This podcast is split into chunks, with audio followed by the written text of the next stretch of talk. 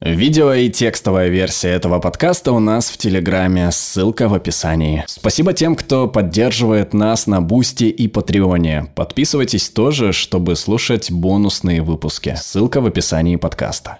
Боль в спине является одной из частых причин нашего обращения к врачу. И боль в пояснице лидирует как причина нетрудоспособности во всем мире. Однако существует много ложной информации на этот счет, а вместе с ней и много плохих методов лечения. Сегодня я хочу поговорить о 5 фактах, которые стоит знать о боли в спине. Первый факт. Спина болит не только из-за позвоночника. Наша спина содержит ряд позвонков, которые растянулись от шеи до копчика. Эти позвонки образуют позвоночный столб, в котором находится спинной мозг. Позвонки также соединены друг с другом посредством связок. Между позвонками расположены диски, которые обеспечивают амортизацию и поглощают и распределяют давление. Внутри этой структуры соединений также находятся суставы, мышцы, сухожилия и нервные клетки. Но нашу спину поддерживает не только позвоночник. На самом деле большую часть этой работы выполняет мышечный корпус, который включает в себя мышцы живота, поясницы и бедер, а также ягодицы и мышцы тазового дна. Мышцы корпуса облегчают давление на позвоночник. Каждый день мы подвергаем спину давлению, когда мы ходим, стоим, носим сумки, поднимаем коробки и даже когда мы сидим. И не только давление на спину, но и травмы мышц или смещенные диски могут способствовать боли в спине. Но сама боль еще сложнее. Часто именно то, как сигналы боли обрабатываются в нервных окончаниях или в головном мозге, сохраняет болевые ощущения.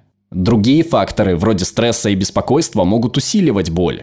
Это объясняет, почему лечение боли в спине может оказаться бесполезным и почему так хочется искать всякие подозрительные методы лечения. Что ведет ко второму факту. Лечение хиропрактикой не подтверждено наукой. Походы за манипуляциями со спиной к хиропрактикам очень популярны, особенно в США. Но исследование, которое изучило 45 систематических обзоров, не нашло подтверждения эффективности хиропрактики для лечения ни одного медицинского состояния. Я не отрицаю того, что, посетив мануального терапевта, иногда люди чувствуют себя лучше.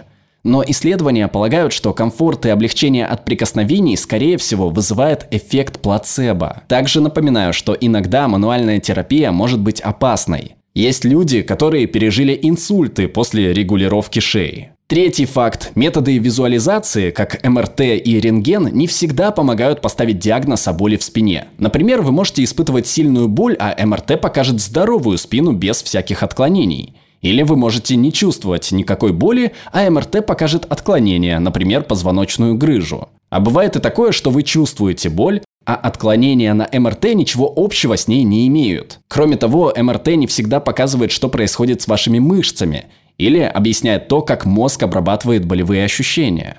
Есть случаи, когда томография помогает исключить серьезную проблему, особенно после травмы или несчастного случая, или если есть красные флаги, то есть тревожные признаки рака или неврологические симптомы.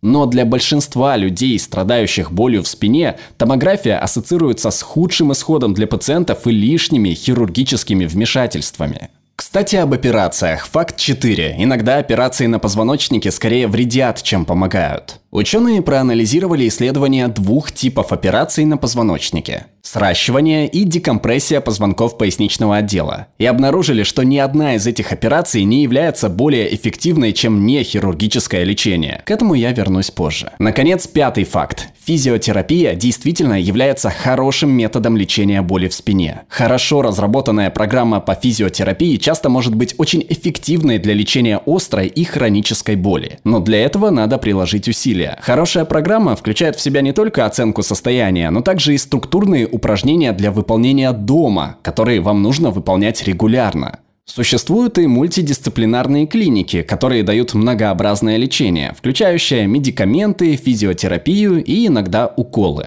Я веду к тому, что не всегда есть легкое решение боли в спине. На лечение требуется время и иногда многосторонний подход. А пока вы можете проявить любовь к своей спине, оставаясь активными и выполняя упражнения для укрепления ваших мышц, в том числе и мышц корпуса. Перевела Анастасия Балабанова, отредактировала Ольга Мансурова, озвучил Глеб Рандалайнен.